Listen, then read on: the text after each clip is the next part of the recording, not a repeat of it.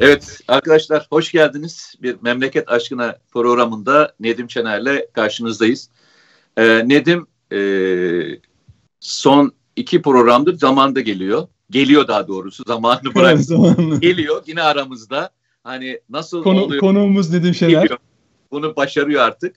Evet. Ee, bizim kamera arkasını e, öne doğru versek herhalde muhtemelen e, en çok sevilen bölümler orası olur. Evet. Son bir üç dakikada e, atışmalarımız var. Onu e, bir gün kamera arkası diye yayınlamayı düşünüyorum. Evet. Çekip Nedim'in haberi olmadan. E, arada arkadayken e, bayağı saydırıyor bana. Evet. Sonra Mete Bey, Mete Bey ayakları Mete yapıyor. Bey, zaten böyle konuşmaları var. Bilmiyorum yani karakterin uygun değil böyle bir insan. Sen çünkü mert bir adamsın. Önden söylersin ama bilmiyorum neden böyle yapılıyor. Benle ilgili bilemiyorum yani. Neyse. E, işin latifesi arkadaşlar çok güzel e, güzel yağmurlu günler geçiriyoruz öyle söyleyeyim. E, demin Nedim'le onu konuşuyorduk. Bu sene bazı yerlerde sıkıntı var, yağmur sıkıntısı var. Bazı yerlerde de maşallah hani arada güzel bırakıyor gidiyor. Ama tabii ölçünün kaçtığı yerler de var. Ee, seller oluyor. Bunlardan bir tanesi Düzce bugün. Öncelikle geçmiş olsun e, dilerim. Mete ben bir, bir, bir dakika izin rica edebilir miyim? Önemli bir telefon geldi de gazeteden. Çok a, çok acil bir görüşme yapmam lazım. Sen, sen e, devam ediyorum. Tamam. Sen, sen evet, bir, bir iki dakika. Tamam tamam sorun değil sorun değil. E, gördüğünüz gibi e, geldi ama tam gelemedi. Bu iş böyle Nedim'le ilgili. Öncelikle şunu söyleyeyim arkadaşlar. E, geçmiş olsun. Gerçekten geçmiş olsun e, diliyorum e, Düzce'deki e, vatandaşlarımıza. İnşallah e, şeyi takip edemedim. E, inşallah can kaybı yoktur. E, maddi kayıplar da yerine e, devletimiz tarafından inşallah konulacaktır. İnşallah e, onlar da bu e, sel felaketinin yaralarını saracaklardır. Öyle devam edelim. Şimdi Nedim gelecek. E, Nedim gelmeden önce e, Sayın Cumhurbaşkanı da açıkladı. Aslında e, şeyin de çok sıklıkla yazdığı, e, Nedim'in de yazdı. Benim de anlatmaya çalıştım. Operasyonlar konusunda biraz bilgi vermek istiyoruz. E, biraz bugün e, MIT'i konuşalım istiyorum. Biraz bugün MIT'in geldiği hem PKK terör örgütüyle mücadele konusunda gelmiş olduğu noktayı hem de e, diğer Türkiye'ye karşı karşı casusluk faaliyetlerini e, engellemek için yaptıkları faaliyetleri ve ve diğer örgütlere e, bir taraftan katlıyor bize ama neyse. E, onları anlatmak istiyoruz. Biraz böyle biraz e, biraz ihmal ettiğimiz e, detaylarını e, zaman zaman verdiğimiz ama bizi gururlandıran e, bu önleyici istihbarat konusunda da yapmış olduğu faaliyetleri biraz aktarmak istiyorum. E, geldiğinde e, biraz e, FETÖ operasyonlarından bahsederiz aynen, ama ben aynen tamam. Harika, çok teşekkür ederim. Terör yerden biraz bahsetmek istiyorum. Özür dilerim arkadaşlar. Sorun değil. Nedim, e, bugün biraz programı Evet abi. İstihbarat Teşkilatı'nın geldiği konum hem yurt dışında hem yurt dışında yapmış olduğu operasyonlar konusunda biraz e, detaylı konuşalım istiyorum. E, ben senin bölümünde de Orhan inandı e, ve diğerlerini e, konuşuyoruz. Şimdi öncelikle şunu söyleyelim. Bizim hiçbir zaman hayatımızda şöyle bir e, durum olmadı. Yani geçmişle geleceği karşılaştırırken geçmişi yermek e, gibi bir niyetimiz olmadı. E, geçmişteki yapılan hataları söylemek, e, söylemek demek o insanların görev yapmadığı anlamına gelmiyor. O zamanın teknolojisi, o zamanın imkanları, o zamanki e, Türkiye'nin ekonomik durumu, politik durumu birçok şeyi etkiliyor. Yani yalnızca salt kurumları o günkü bulundukları pozisyonlara değerlendirmek bence çok büyük haksızlık. E, bu hem silahlı kuvvetler için geçerli, hem İçişleri Bakanlığı için geçerli, diğer bütün kurumlar için de geçerli. Biz herkesin iyi niyetli olduğunu düşünüyoruz. Ama bu iyi niyetler içerisinde bazı insanlar çok daha büyük performans göstererek katkı sunarlar.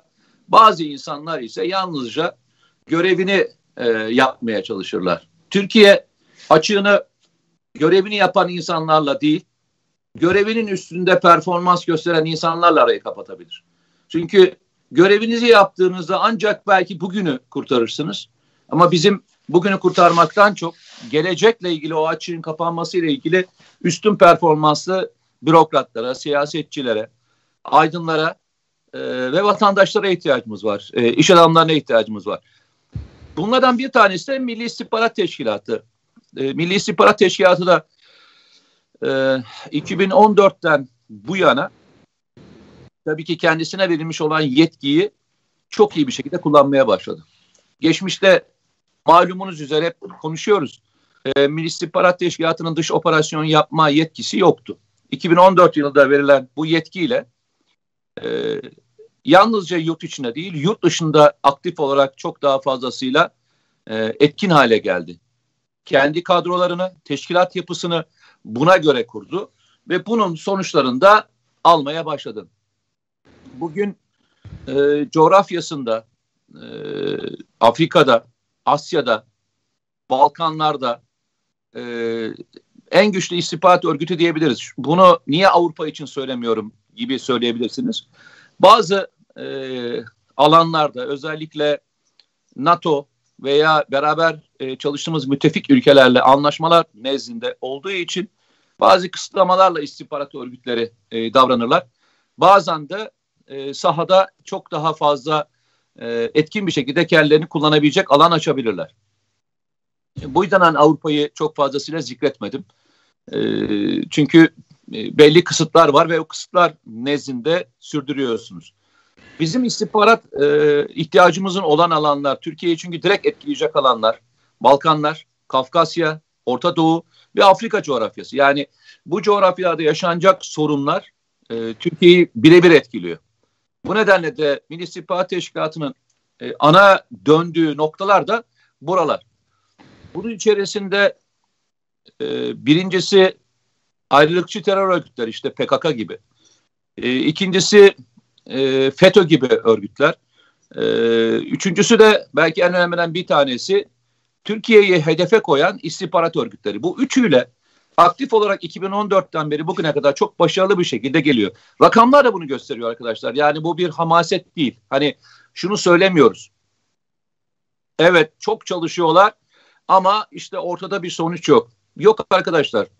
Ee, normalde alınması gerekenden çok daha hızlı bir reaksiyonla aslında Milli İstihbarat Teşkilatı terör örgütünü ve diğer e, gruplara karşı müthiş başarılı operasyonlar icra etti. Ben bunu Nedim'le beraber çıktığımız televizyon programlarında da söylüyoruz.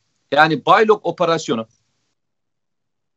e, biliyorsunuz aslında 15 Temmuz'dan önce yapılan ve hem emniyet hem yargı hem de diğer e, işte silahlı kuvvetler dahil olmak üzere örgütün büyük bir yapısını ortaya çıkartan büyük bir operasyondu. Yani e, adı sanı çok fazla anılmadı. Ben her zaman o zaman da söyledim. Çok büyük kahramanların yapmış olduğu çok nitelikli bir e, siber operasyondur.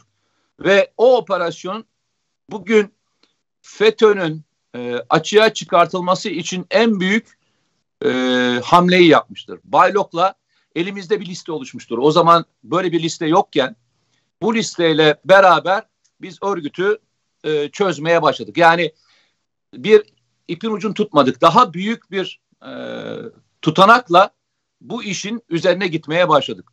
Ben burada bırakıyorum sana e, Orhan İnandı'yla e, döneceğim. Ondan sonra karşılıklı olarak da e, konuşarak devam edelim istersen. Evet biz geçen sefer konuşmadık galiba değil mi Orhan İnandı'yı? Hiç konuşmadık. Tamam. Ee, hayır çünkü çarşamba günü şey çarşamba günü ne zaman açıkladı Cumhurbaşkanı? Ee, per, işte, çarşamba günü. Çarşamba günü. Çarşamba, çarşamba akşamı. La bugün çarşamba zaten lan. Aa, özür dilerim. Ee, pazartesi Pazar, akşamı. Pazartesi Pazar. akşamı. Yazı, yazı, yazıdan günüm kafam karıştı. Yazı, yazı günlerinden kafam karıştı ondan pardon. Peki tamam. Ee, pazartesi günü açıkladı. Ee, Bakanlar Kurulu'ndan sonra açıkladı. İstersen sen zaten geçen sefer e, şunu söylemiştin. e, Orhan İnandı Kazakistan'da e, Kırgızistan'da düzeltiyorum Kırgızistan'da ele geçirildi ve FETÖ ayağa kalktı. Amerika Birleşik Devletleri ve Almanya ayağa kaldırdı demiştin hatırlarsan. Evet, evet, Oradan evet. başlayalım. Şimdi e, galiba, 31 ilk, Mayıs galiba değil mi? Evet 31 Mayıs akşamı 1 Haziran'dan itibaren 1 Haziran'ın sabah erken saatlerinde işte FETÖ'cüler ayağa kalktılar. E, Orhan İnandı kaçırıldı. Hatta Türk konsolosluğunda deyip e, önünde eylem falan yaptılar. Hatta bir anlamda Cemal Kaşıkçı e, olayına benzetme girişimleri dahi oldu. E, ama e, onlar e, dünyayı ayağa kaldırırken aslında olan olmuştu. Çünkü e, yani onların kaçırı, kaçırıldığını anons ettiği saatlerde belki de Orhan İnandı MIT'in e, uçağıyla e, Türkiye'ye gelmişti bile. Ama onlar onu e, Kırgızistan'da arıyorlardı. Hatta Emniyeti İçişleri Bakanlığı'nı harekete geçirdiler. Ama ona, ona gelmeden önce biraz ondan önceki bölümüne, senin konuştuğun bölüme bir katkı yapmak isterim. Şimdi Türkiye'de şöyle bir hava estiriliyor. Böyle istihbarat, MIT falan lafları böyle şey olunca böyle geçmişten kalma 90'lı yıllar işte biraz 2000'ler falan filan böyle şöyle gizemli böyle işte kara gözlüklü falan filan e, adamlar böyle işte opera, James Bond falan filan işte böyle Amerikan CIA falan böyle böyle bir şey bir hava oluşturuluyor ve insanlar sosyal medyada şöyle yapıyor işte MIT paketledi geldi falan. Ya hocam ben Türkiye Cumhuriyeti Devleti'nde bir bürokrasi devleti yani aynı zamanda bir büro, Osmanlı'dan gelme bir bürokrasi kültürü olan bir devlet. Öyle hani Arap ülkeleri gibi git al kayıt dışı bir şey yok. Bu Cumhur Türkiye Cumhuriyeti'nde her şey kayıtla yapılır. O yüzden de hiçbir suç gizlenemez. Zaman alır ama mutlaka ortaya çıkar. Dolayısıyla hiçbir bürokrat da e, ileride ortaya çıkacak bir suçu bugünden işleme riskini göze almaz. Nitekim deminden örnek verdiğin gibi MIT'in yurt dışı operasyonlar konusunda yetki almasından sonra e, fa, e, fa, bölge ülkelerinde faaliyetlerini artırdığını görüyoruz. Ama şundan imtina etmesini istiyorum ben insanların. Yani daha doğrusu böyle bir şey bir beklentim var. Mesela ben de şunu yapabilirim. MIT paketledi geldi. Yani Nedim Şener MIT paketledi geldi. İşte MIT'teki adamlar, MIT falan filan. Ben şunu şuna inanıyorum. Hukuka inanıyorum. Yani MIT'te olsanız, TSK'da olsanız, işte e, senin görev yaptığın birimlerde olsa özel kuvvetlerde falan filan. Hukukilik çok esas. Yani en başta hukukilik. Komutanından en aşağıya kadar e, hep hukuki mücadele veriyor. Dolayısıyla burada böyle paketleme gelmek, adamı kaçırıp çünkü FETÖ'cüler bunu yayıyorlar. Yani sen burada bunu yaparken e, mesela ben bunu böyle bir şey söylesem bak Nedim Şener de söyledi paketledi işte MIT illegal. Ben bundan başından beri imtina ediyorum. Çünkü bütün aldığım bilgiler böyle bir faaliyetin değil. Tamamen karşı devletin hukukuna uygun, e, oradaki yetkililerin yetkisini aşmadan, onların bilgisi dahilinde e, bir e, suçluyu, bir teröristi teslim almak, bunu da hukuken iade veya sınır dışı yoluyla hukuki bir metne bağlamak üzere gerçekleştirilen operasyonlar. Elbette ki buradaki yetkili de MIT'tir. Mesela Afrika'da geçenlerde Emniyet Genel Müdürlüğü üzerinden oldu. Eğer Interpol araması yapıyorsa emniyet devreye giriyor. Bu türlü olanlarda MIT devreye giriyor falan filan. Ama bizde FETÖ'cülerin ekmeğine yağ sürmek için uğraşan çok ciddi bir grup var. Bunu bir tarafı iyi niyetli bir tarafı da bilgisizce kötü niyetle yapıyor. Ee, yani MIT paketi. Hayır kardeşim MIT yani eğer MIT her şeyi paketleme bilmem ne yapma böyle bir şey varsa dünyanın her yerinde FETÖ'cüler var. Gitsin onları da paketlesin. Ya hatta şunu söyleyebiliriz. Bunları niye paketlemiyorsun kardeşim? Hadi bunları aldın da oradan niye paketlemiyorsun? Çünkü böyle paketleme diye bir şey yok hukukta. Hukukta kanun var, karşılıklı ülkelerle ilişkiler var. Onun çerçevesinde yapılan işlemler var. O yüzden bugüne kadar bildiğim kadarıyla 40'a yakın ülkeden 140 civarında FETÖ'cü bu şekilde getirildi. Hiçbirisinde siz hukuki tartışma olduğunu duydunuz mu?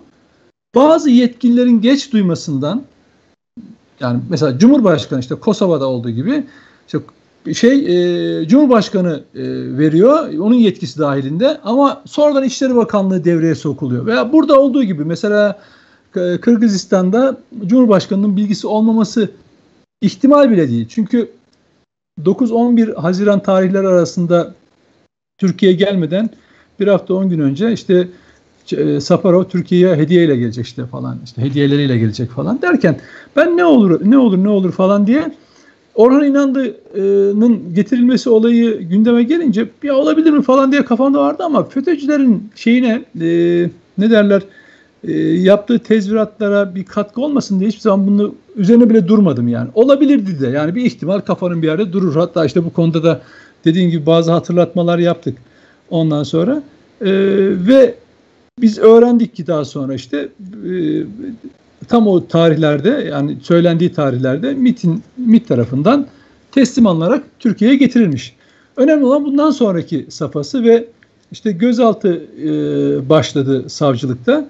E, şimdi ifadesi alınacak. Önemli olan ne söyleyeceği. Çünkü FETÖ'cüler açısından Orhan İnandı çok kritik bir isim. Yani Orta Asya'daki bütün gelişmelerden sorumlu. 90'lı yılların başından beri FETÖ yapılanmasını en iyi bilen, Orta Asya yapılanmasını en iyi bilen, zamanında MİT e, görevlisi beraber yargılanacak olduğumuz Kaşif Kozunoğlu e, ki bence şüpheli bir şekilde cezaevinde öldürüldü o FETÖ'cüler tarafından.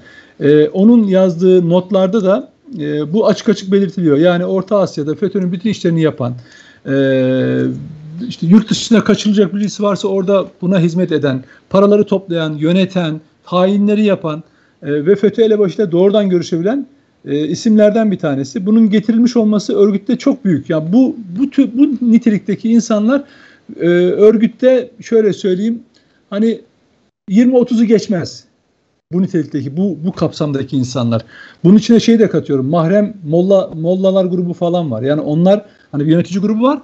Bir de 10-15 tane böyle çok şey adam, kilit adamlar var. Örgütün ta başından beri e, gelen çok güvenilir. O yüzden FETÖ'cülerde çok ciddi bir moral bozukluğu var. Yani şunu affedemiyorlar.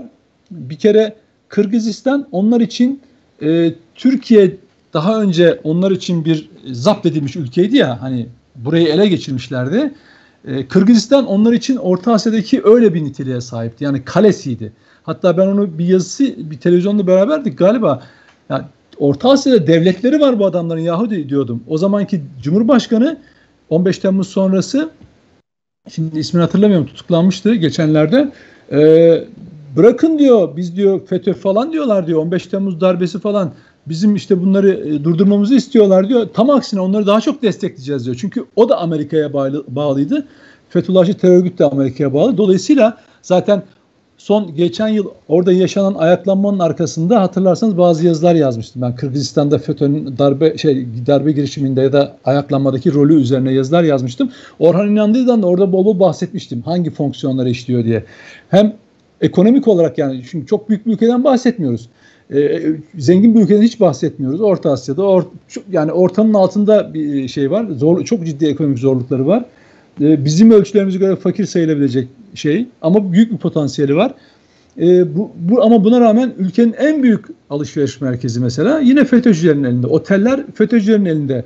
Ülkenin en büyük eğitim ağı onların elinde ki bakan hatta Milliyetin Bakanlığı da en son FETÖ hakkında tez yazan e, bir başka isim e, e, atanmıştı. O da yine bu bakan tarafından görevden alınmıştı geçenlerde. Ben hatta FETÖ en önemli adamını kaybetti falan diye de yazı yazmıştım. Yani Safarov'un göreve gelmesi çünkü Safarov Kırgız milliyetçisi, Türk milliyetçisi bir kişi ve bunların nasıl bir tehlike olduğunu biliyor. Yaşadı. Çünkü kendisi tutuklu kaldı zamanında ve bunların Amerikan ajanı olduğunu çok iyi biliyor. Ama gücü şu anda Cumhurbaşkanlığı itibariyle hani şöyle bir şey. İktidara gelebiliyorsunuz ama iktidar olamıyorsunuz. Siyasette bunu e, görebilirsiniz. Yani bir ülkede bir kişi seçilir, ülke yüzde seksen oy aldı ama sistem başkalarının kontrolündeyse ki Trump mesela işte başkan seçildi ama başkan olmak oradaki bütün düzeni yönetmek, sözünü geçirmek ayrı bir şeydir. Şimdi Safarov'un zorluğu o. Yani orada Cumhurbaşkanı ile sistem arasında bir kavga var. Şu anda o yüzden de ne oldu? Orhan İnandı'nın Türkiye'de olduğu açıklandıktan sonra örneğin işte Dışişleri Bakanlığı bizim Dışişleri Bakanlığımıza e, nota verdi. Tamam Niye? İşte usulü bir işlem tamamlanıyor. Ama bütün bir bütün bu gelişmeler yine başta söylediğim gibi Türkiye'nin e, Kırgızistan'la kurduğu sağlam ilişkiler ve oradaki Cumhurbaşkanı'nın yetkisi dahilinde gerçekleşti. Nitekim 15 Temmuz sonrası Türkiye e, Atambayev'di o zamanki Cumhurbaşkanı. Türkiye uyarıyor. Bak diyor burası çok önemli bir ülke. FETÖ açısından bir gün bize yaptıkları ihaneti size de yapabilirler diyor. Ee, Cumhurbaşkanı Erdoğan bunu söylüyor. Burada bile darbe yapabilirlerdi. Çünkü o potansiyele gerçekten sahipler orada. Bürokraside, siyasette ve e, askeri kısmında, emniyette çok güçlüler. Kırgızistan'da hala çok güçlüler.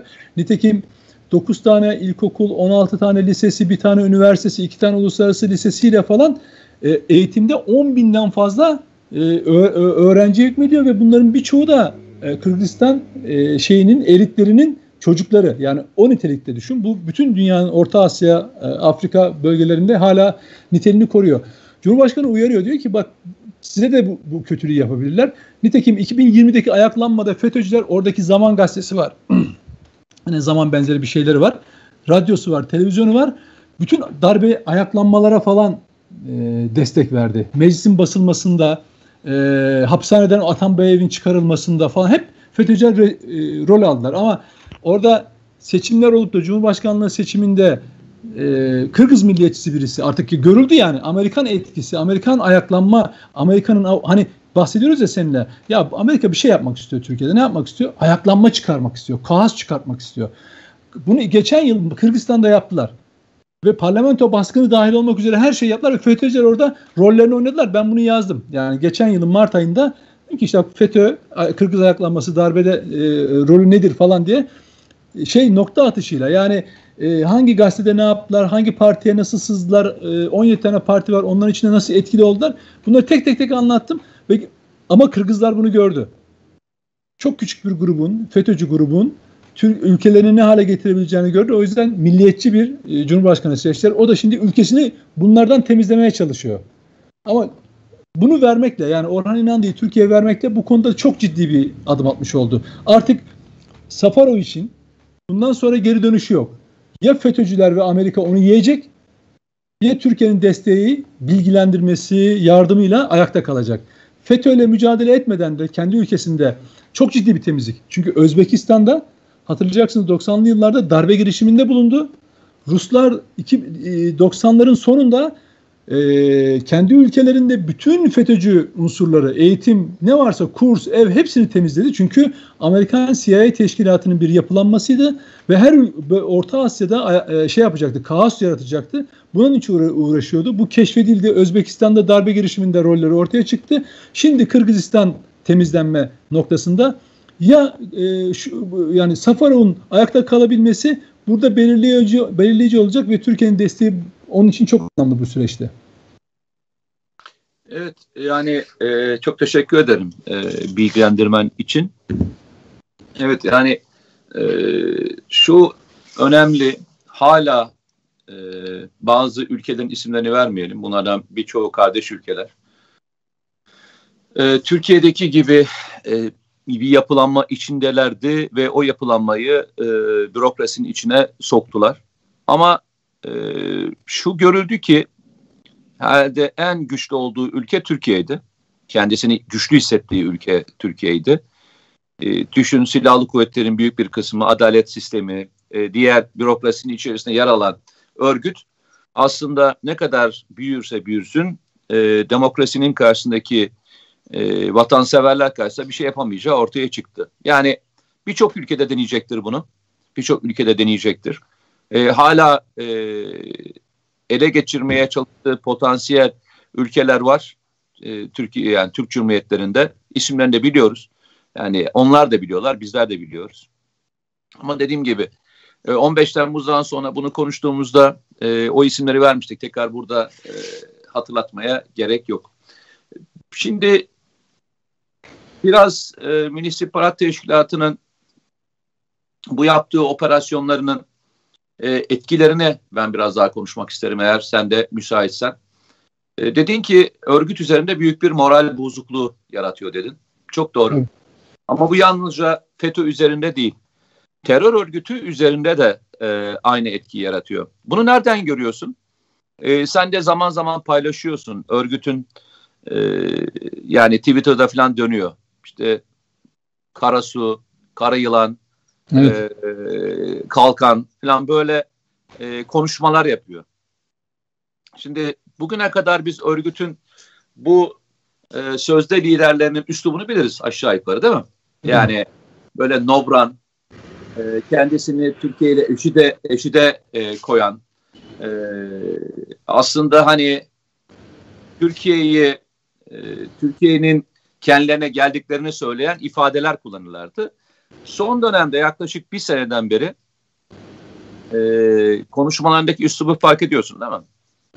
Yani bir şekilde yardım isteyen, bu yardımı Türkiye'deki e, işte siyasi partilerden isteyen, e, artık yok olma noktasına geldiklerini açıklamaktan çekinmeyen bir örgütten bahsediyoruz. Doğru mu? Tabii, tabii. Yani artık şunu söylüyorlar, e, sahada yok olmak üzereyiz, bize destek vermezseniz biz yok olacağız. Evet. Net yani bunu ben söylemiyorum. Örgütün bu söylediğim şahısları söylüyor. Direkt canlı da söyledikleri için zaman zaman çünkü Türkiye'de şöyle bir nokta var. İşte böyle bilgiler verildiğinde işte Türkiye'deki istihbarat birimleri örgütü zayıf göstermek için söylüyor filan derler. Yani bilinse de böyle söylerler. Ama artık o kadar net şeyler ki o duruma gelmiş durumdalar ki gizleyemiyorlar. O gizleyemediklerinde artık çektikleri canlı çektikleri demeyeceğim videodan çektikleri band kayıtlarıyla anlatmaya başladılar. Geçen gün hatırlar mısınız bilmiyorum Süleymaniye bölgesinde daha doğrusu Asos bölgesinde biraz daha aşağıdadır. Yani Kandil'in de daha aşağısında bir yerden bahsediyoruz. Güneye doğru bir yerden bahsediyoruz. O bölgede iki tane terörist öldürüldü. Ve bu öldürülen teröristlerin görevi Kandil bölgesini boşaltma hazırlığında olan örgütün yeni e, yerleşim yerlerine inebilmek için alanda çalışma yaptığı iki kişi öldürüldü.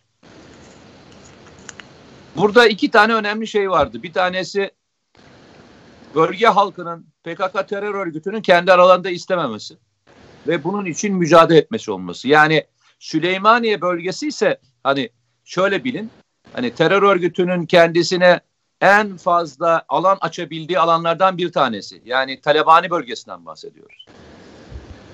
Bu alanda bile bir itiraz yüksek sesle yükseliyor ve örgüt Kandil'i boşaltmak ve daha aşağılara güneye doğru inebilmek için bir hazırlık içerisinde. Bunu görüyoruz. Tabii bu iki tane sebebi var bunun. Birincisi Türkiye'nin hemen karşıdaki bulunan blokların tamamını kaybetti. Yani Kuzey Irak, İran kuzeyi dediğimiz, kamplar bölgesi dediğimiz, teröristlerin ana e, mevzilendiği ve Kandil bölgesine gidecek giden yolların tamamının e, kontrol altında tutulduğu alanları kaybetmeye başladı.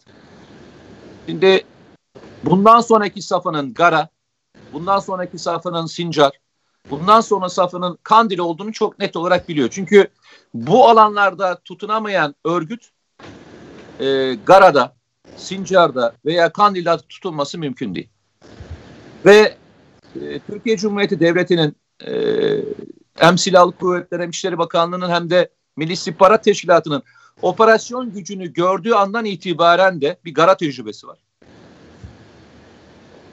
Derinlikte hava hücum harekatıyla büyük birlikleri bölgelere indirip bu tür operasyonu yapacağında farkına vardı. Bu nedenle artık deşifre olmuş olduğu alanlardan yerleşim yerlerinin arasına karışarak Türkiye'nin hava saldırılarını yani e, hava harekatlarını ve özel birim harekatlarını engellemeye çalışacaklar. Yani kaşış aşağı doğru başladı. Ben geçen gün o yüzden söylemiştim. Yani e, hiç olmadığımız kadar Gara'ya, hiç olmadığımız kadar coğrafyadaki hiç girilemez denilen e, yerlerin tamamının PKK terör örgütünden temizlendiği bir noktaya çok yakınız demiştim. Aslında işaretleri de artık kendileri de vermeye başladılar çünkü sahayı boşaltıyorlar. Eskiden sistem şöyle çalışıyordu Nedim. Ee, örgütün dağ kadrosu dediğimiz kadrosu Irak'ta eğitilir. Irak'ta eğitildikten sonra Suriye tarafına geçirilirdi. O kadar ilginç bir noktaya gelindi ki artık örgüt Irak'tan Suriye'ye adam değil, Suriye'den Irak'a adam çekmek zorunda kalmaya başladı. Çünkü sahada artık adamı yok. Hmm. Son dönemde farkında mısınız bilmiyorum. Ee, etkisiz hale getirenlerin birçoğu sözde üst düzey e, yöneticiler dahil olmak üzere Suriye sahasında olması gereken ama Irak sahasına çekinen adamlar. Bunlardan birkaçı zaten e, yakalandı veya öldürüldü. Bu tablo e, Milli İstihbarat Teşkilatı'nın tabii olaya bakışını da değiştirdi. Yani daha doğrusu olaya bakış tarzı olayı bu noktaya getirdi. Şimdi geçmişte hepimizin sorduğu 8-9 tane soru vardı. Yani bunu Türkiye'deki güvenlik bürokrasisine soruyorlardı. Neydi bunlardan bir tanesi? Neden üst düzey yöneticilere bir operasyon yapılmıyor? Hatırlarsan. Sizin gazeteci olarak da bizim de e, güvenlik yani uzmanı olarak sorduğumuz sorulardan bir tanesi buydu. Evet şu anda bu sorunun cevabı çok net ve açık. Artık e, kimse Türkiye'de bu üst düzey yöneticilere bir operasyon neden yapılamadığı sorusu diye bir soru sormuyor. Sormuyor böyle bir şey. İkincisi neden hep Türkiye'de operasyon yapılır denirdi. Şimdi böyle bir soru var mı? Yok. Neredeyse bütün operasyonlar yurt dışında, yurt içindeki operasyon İçişleri Bakanlığı yapıyor. Üçüncüsü neden hep e, teknoloji kullanılmıyor, daha çok insan ağırlıklı kullanıyor diyorum. İşte buyurun arkadaşlar. Türkiye en gelişmiş teknolojiyi kullanıyor ve bu en gelişmiş teknolojinin tamamı da Türkiye'ye ait. Bunun da büyük faydalarını görmeye devam ediyoruz. Belki dördüncüsü. Mete orada bir ekleme yapsam. E, bir, bu, dördüncü söyleyeyim kopmasın. Dördüncü önemli olan şeylerden bir tanesi. Türkiye'nin e, PKK terör örgütüne bir e, planı var mı? Hep tartışma buydu. Yani kompakt bir planı var mı? Yani sahada, geri sahada, İçişleri Bakanlığı'nda, Milli İstihbarat Teşkilatı'nda bütünsel bir planı var mı diye konuşuyorduk.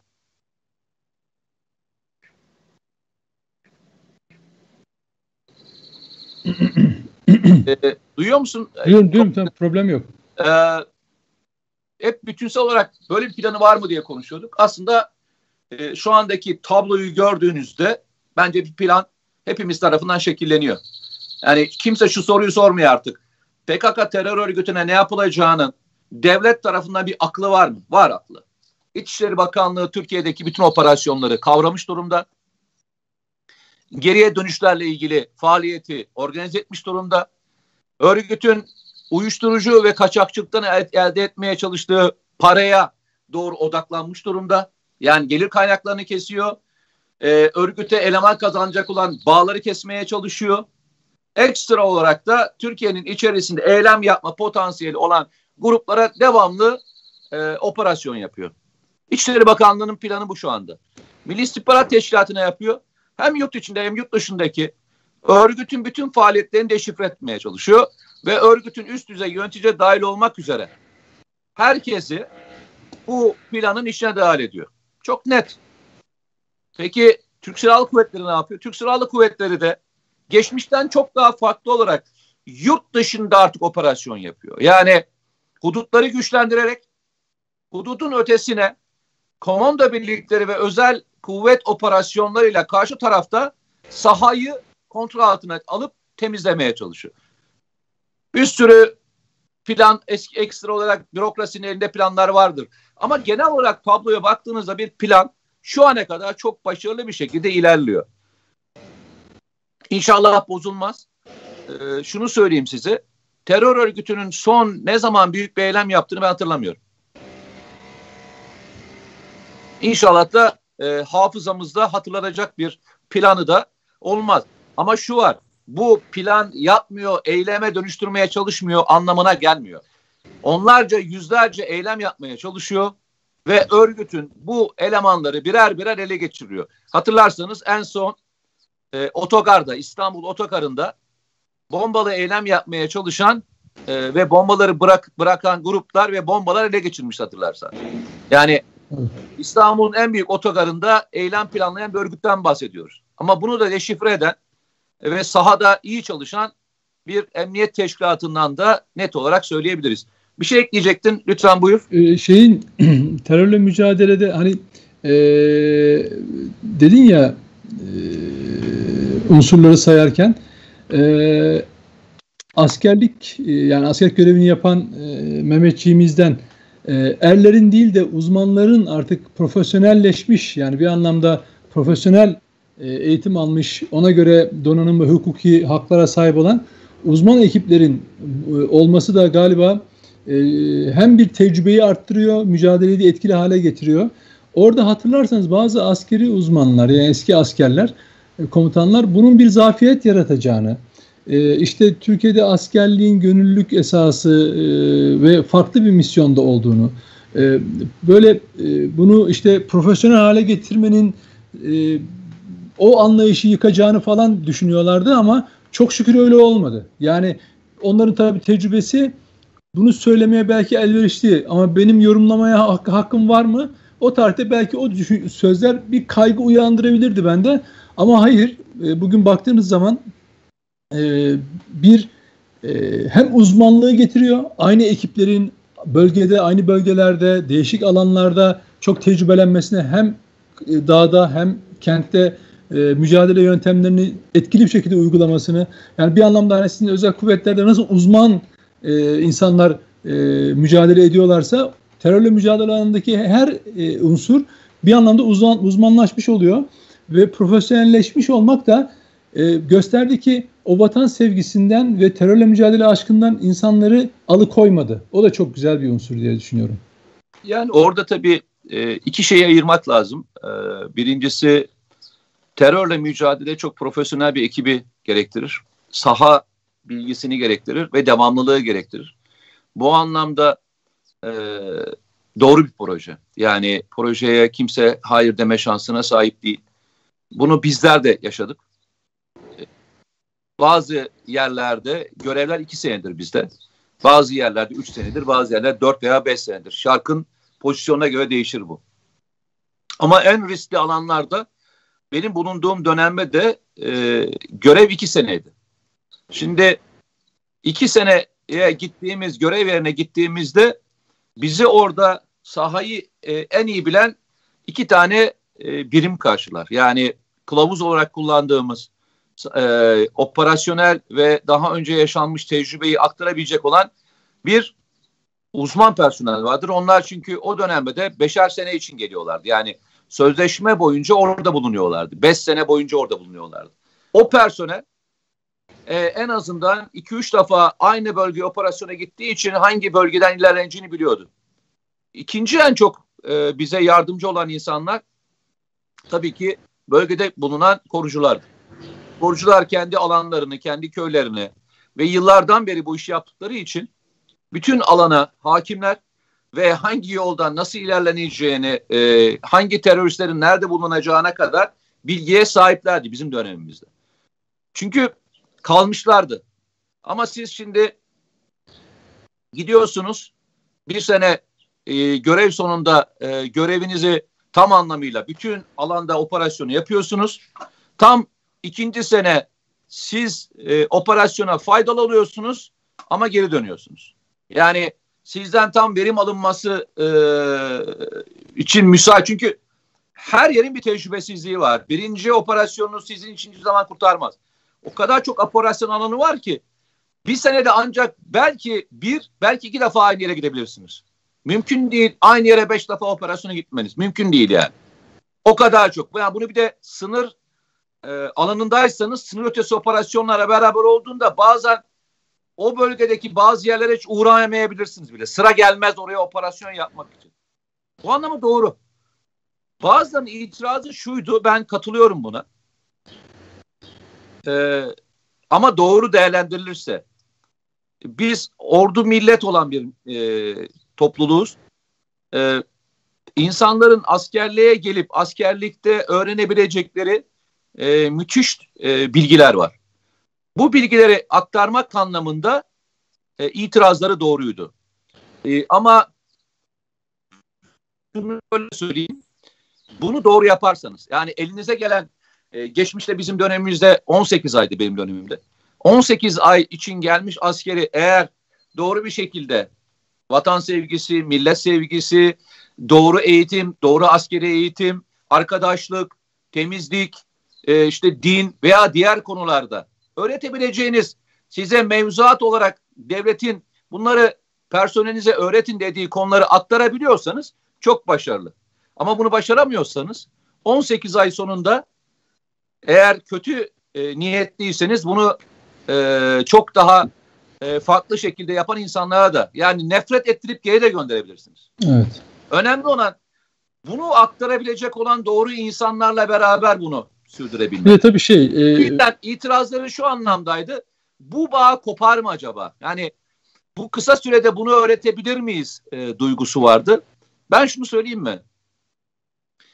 Bu ülkenin önce kurumlarına güvenmeye ihtiyacı var. Yani bu ülkenin kurumlarının sınır ötesinde hem istihbarat hem terörle mücadele hem de diğer faaliyetleri başarıyla yaptığına inanmaya ihtiyacı var. Bence bu dönem bunu sağladı. Yani önce biz şuna inanıyoruz. Bizim silahlı kuvvetlerimiz dünyanın neresine girerse gitsin, gittiği yerde oyunu bozacak kadar kuvvetli diyoruz. Bence bu bir topluma verilebilecek en güzel e, duygulardan birisi. Hani dedik ya ordu millet bağı azalır mı? Eğer siz başarıyorsanız ordu millet bağı böyle de kuvvetlendirilebilir. Ya Mete orada şöyle hocam ee, ne? Ben ona o yani bu dediğin şeye şöyle yani tabii katılırım. Genel anlayış öyle. Yani e, bir mücadelede yol aldığını gösterirsen ona toplumun desteği, insanların desteğinin katlanarak büyüyeceğini biliyorum. Ama ya hocam e, eğer değerlendirmemde hata varsa şey yap, ben biraz da duygusal e, da bakıyorum böyle konulara. Ben çünkü bireye ve ima, inançlı insana çok çok çok itimat ederim. Yani çok çok e, güvenirim. Onların mücadelesine mesela şöyle e, Hendek Çukur e, meselesi sürecinde siyaseten tam olarak nereye karşılık geldiği, yarın bu operasyonlar bittiğinde neyle karşılaşacağını da bilmeden ya oradaki askerlerin 700-800 şehit, şehit olmak pahasına verdiği mücadele var ya şöyle düşünüyorum. Bu dediğin doğru. Senin yorumun doğru.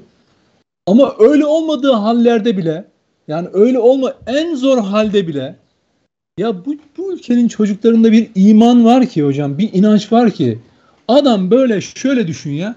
Hani ateş yanıyor ya böyle abi içinden yürüyerek geçiyor mesela tamam öyle bir yürek var bu ülkenin çocuklarına. İnanı ben bunu yani şöyle hani şu an duygulanıyorum gerçekten.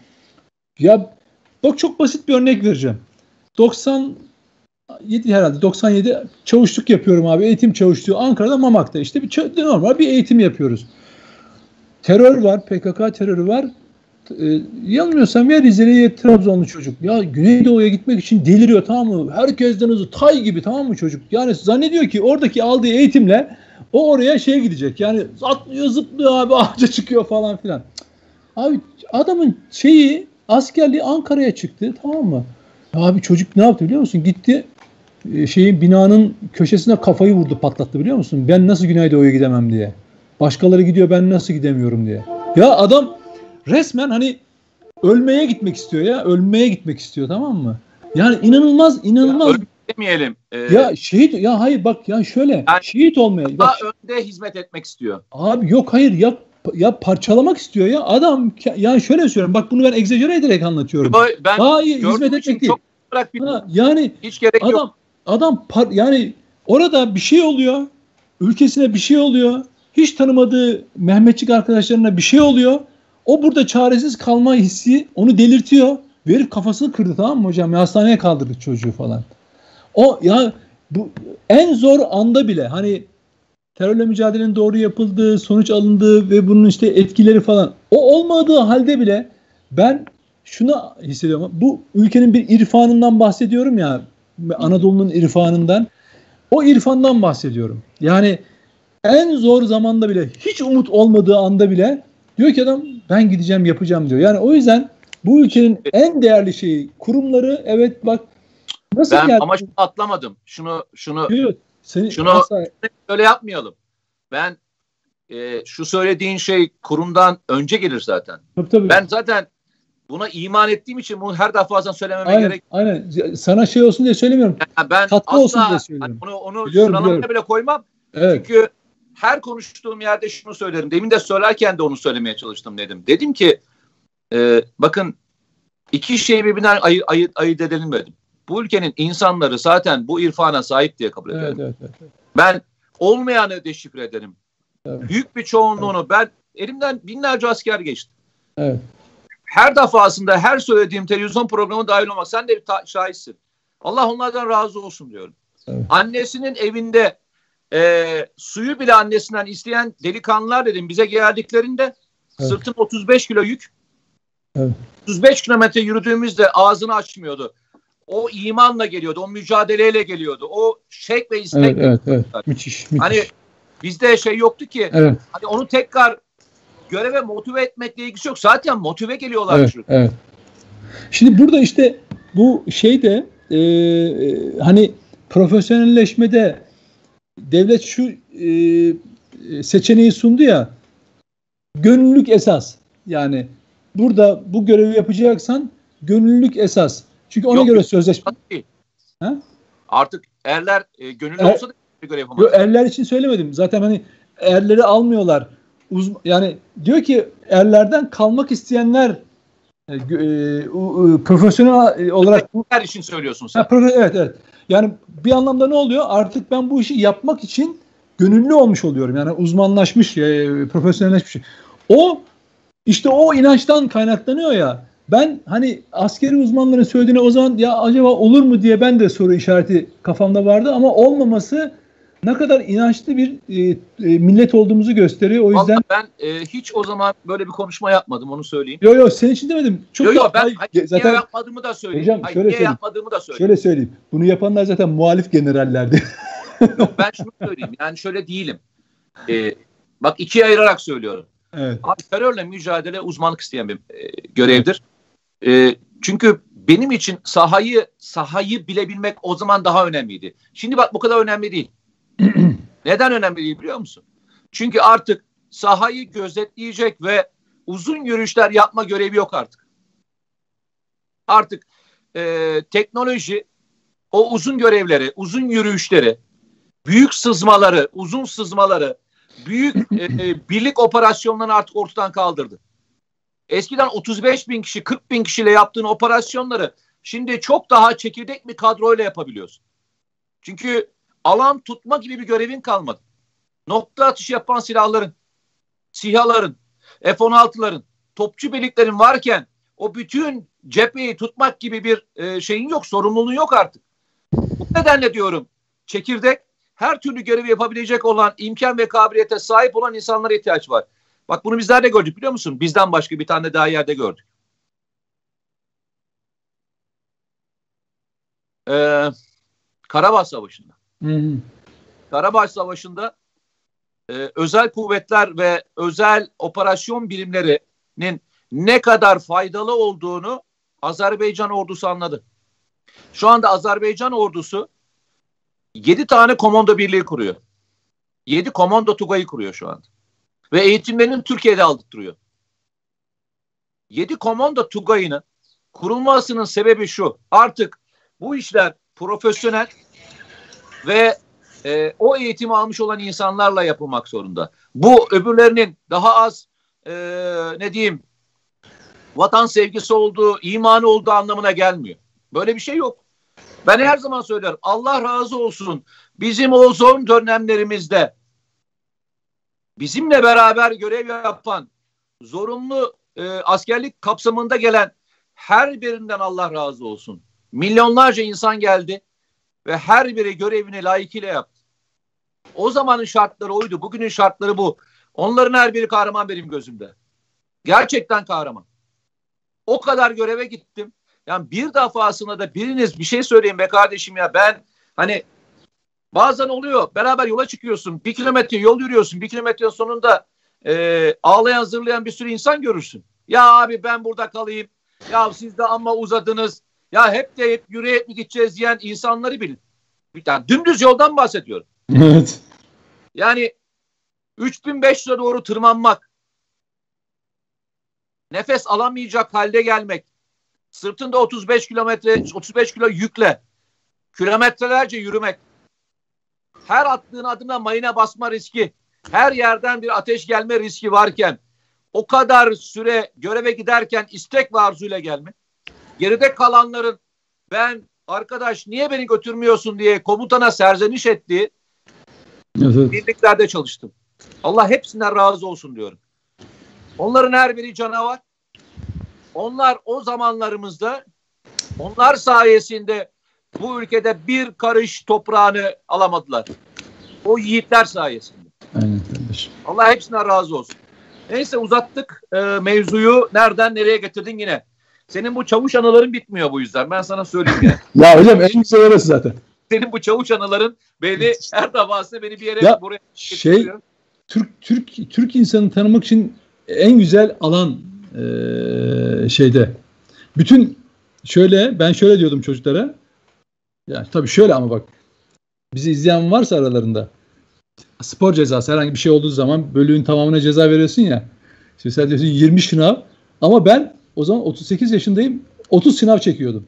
Ne güzel. On, onlara 20 ben 30 çekiyordum. Yani beraber yatıyorduk. Vallahi şunu diyordum şeyde diyordum ki bak burada çünkü bazıları var ki böyle işte esnaf çocuğu şu çocuğu falan filan bak kimlikleriniz dışarıda artık kişiliklerinize varsınız diye. Siz buradan birer vatansever çıkacaksınız diye adamlara çok güzel motivasyon yapardı. Sonunda bitiren bitirdiğimiz yerde bu olsun. Evet. Ee, 90'lı yıllar e, Sayın İlker Başbuğ'yla e, ilk defa o zaman karşılaştım. O zaman tüm generaldi. O hal komutan yardımcısıydı. Hasan Kundakçı'nın yardımcısıydı şey. E, İlker Başbuğ Paşa.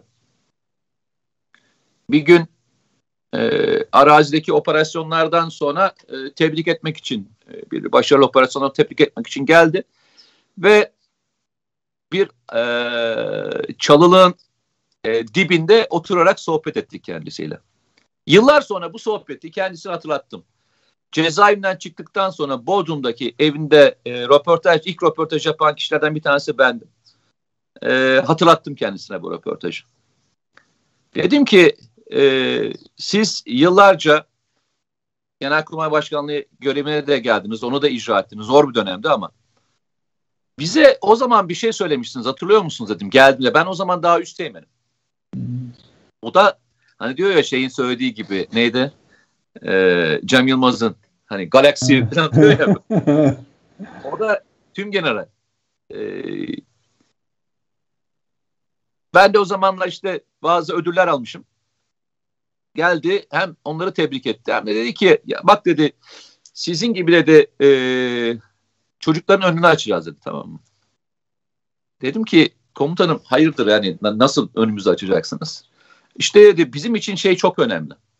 Arazide bu tür operasyonlarda kahramanlık göstermiş olan ve bu tecrübeyi göstermiş olan insanlar bizim için ileride de her zaman e, beraber çalışabileceğimiz insanlar olacak dedi. Senin şey mi titriyor deprem mi oluyor orada? Yo. Niye sallanıyor senin şey masa? Bilmem herhalde mas- masa sallandığı için pardon. İyi peki. Yok hayır titriyorsun dedim ki lan ne oldu İstanbul'da deprem mi oluyor? yok yok hayır.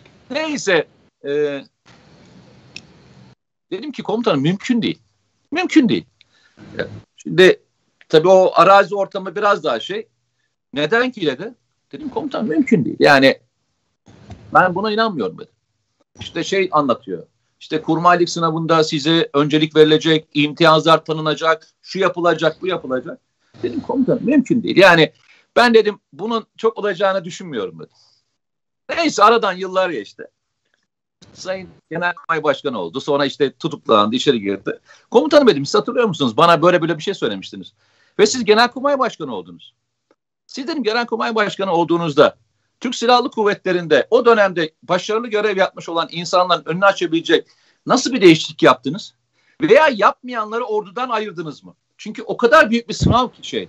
Evet. E, yani bir ordu savaşmadan önce yani konvansiyonel bir savaştan önce düşük yoğunluğu çatışmada personelinin yürekli mi yüreksiz olduğunu önüne olacak olan yüzlerce veri geliyor tamam mı? Ve bu verileri kullanırsanız ordunuz çekirdek bir ordu gibi yukarı doğru çıkabilir. Yani içinizdeki korkaklara ekleyebilirsiniz. Evet. Dedim komutanım hani dedim bir şey yapacaktınız. Hani evet. değiştirebildiniz mi? Hani o zaman tüm generaldiniz. Şimdi genelkurmay başkanı oldunuz. Hani Değiştirebildiniz mi? Hatırlattım kendisine. Tabi hatırlamaz yani benim o konuştuğum çünkü evet. o zaman yüzlerce üst emelle konuşmuştur binlerce. Vallahi elinden geleni yaptım dedi ama benim dönemimde de biraz dedi karışık bir dönemdi. İşte bu Ergonokon balyoz hikayesi. Tamamen buna fokuslandığımızı söyleyemem dedi. Vallahi ben size bir şey söyleyeceğim komutanım dedim.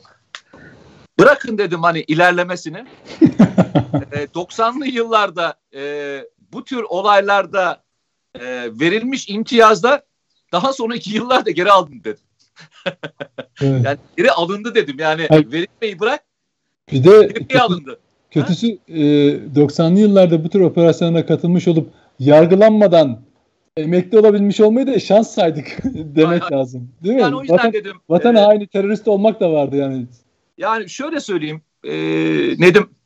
Bence asıl önemli olan şeylerden bir tanesi buydu. Yani silahlı kuvvetler kendi içerisinde subay az subayını, uzmanını ve diğer personelini çok iyi test edebileceği bir fırsat vardı. Ben o fırsatın o dönemlerde ve yollarda e, çok doğru kullanıldığını düşünmüyorum. Yani keşke doğru kullanılsaydı FETÖ gibi unsurlar o zaman olmazdı biliyor musun? Ama zaten FETÖ olduğu için bunlar olmadı. FETÖ, FETÖ. FETÖ'cüler e, Sen oradaki gözlemin gözlemin hiç açmadılar. Çünkü gözlemin gözlemin şöyle doğru. E, bu olmaz e, derken komutanına o zaman çünkü FETÖ'cüler zaten böyle bir kriterleri e, uygulamalarına izin vermezlerdi. Komutanların etrafındaydı. Hani sen çok da doğru bir olarak İlker Başbuğ'a soruyorsun. E, Mete biz onlarla ilgili bir şey yapamadık ama FETÖ'cüler çok şey yaptı. Hatta beni tutuklamaya kadar götürdüler işi. E, yani o kadar çaresiz kaldılar. Anlatabiliyor muyum? Yani çünkü ben, onların e, işte 15 Temmuz'u da gördük. Tabii. Yürek denen şeyin olmadığını onlarda çok net evet, olarak gördük. Evet, yani yürek evet. denen şey onlarda yoktu. O yüzden de yüreklerin çıkabileceği bütün engellemeleri Tabii. yapmaya devam ettiler. Tabii. İnşallah e, bir sürü ders almışızdır. Bir sürü ders almaya devam ederiz. Bugünkü arkadaşlarımız yani bizim asıl kahramanlarımız, şehitlerimiz ve gazilerimiz. Dün gördüm e, yine anormal şekilde e, içim bozuldu. E, Alper Yüzbaşı temiz vardır biliyorsun. Evet evet. Özel kuvvetlerden e, Elbap operasyonda şehit olmuştu. Yine şehadeti de bir kahramanlıktır. Yaralı arkadaşını sırtına alıp bölgeden çıkartmaya çalışırken şehit oldu kendisi. Kocaman dağ gibi bir çocuktu. Dün evladının sünnetini galiba eşi paylaşmıştı. Fotoğrafını gördüm. Hmm. Ee, bizim aramızda olması gereken evlatlarının yanlarında olması gerekenler maalesef şu anda aramızda değiller. Ve o evlat babasız bir şekilde sünnetini kutladı. Evinde annesiyle ve sevenleriyle kutladı. Ama babası olsa ne kadar olurdu. Hepimiz diyoruz ya baba gidince dağ devrildi gibi hissederiz. Bu delikanlıların hepsi bizim için feda ettiler hayatlarını. O kahramanlarımız için ve gazilerimiz için önünde saygıyla eğiliyorum hepsini. İnşallah bundan sonraki olacakların hepsine de sahip çıkmaya devam ederiz. Bizlerin hiç adı önemli önemli değil. Asıl onların kahramanlıkları ve onların şehadeti ve gazilikleri hepimiz için çok daha önemli. Kesinlikle. Allah onları adam mekanları cennettir inşallah. Geride kalanlarına sabır ve onlara sahip çıkmayı nasip etsin bizlere. Amin. Çok teşekkür ederim. Kendinize iyi bakın. Görüşmek üzere. Sağ